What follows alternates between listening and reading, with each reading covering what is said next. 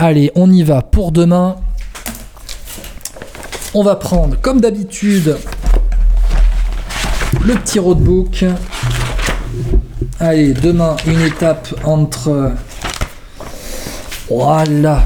Moiran en montagne et Poligny. On arrive dans les Vosges avec 173 euh, km au programme.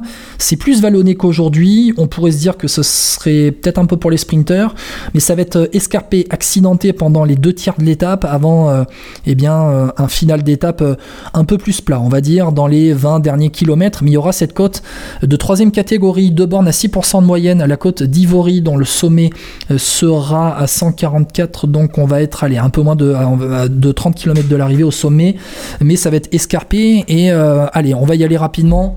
C'est beaucoup plus pour les échappés qu'aujourd'hui, et pourtant les échappés sont allés au bout, donc ça va se jouer à la fraîcheur avec des gars frais, parce que ben, on pourra avoir peut-être plus des, échappés pour grimpeurs samedi au Markstein, donc euh, aujourd'hui en tout cas.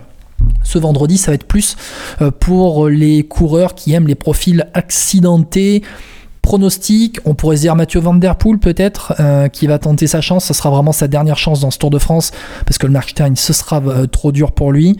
Euh, mais sinon, allez, la grosse cote, pour éviter Mathieu Van Der Poel, ce sera Mathieu Burgodo de la Total Energy. il termine bien ce Tour de France. Il est en forme, il a la bonne patte, et Mathieu Burgodo pourrait, pourquoi pas, s'il arrive à être dans l'échappée, être une carte très intéressante pour la Total Energy.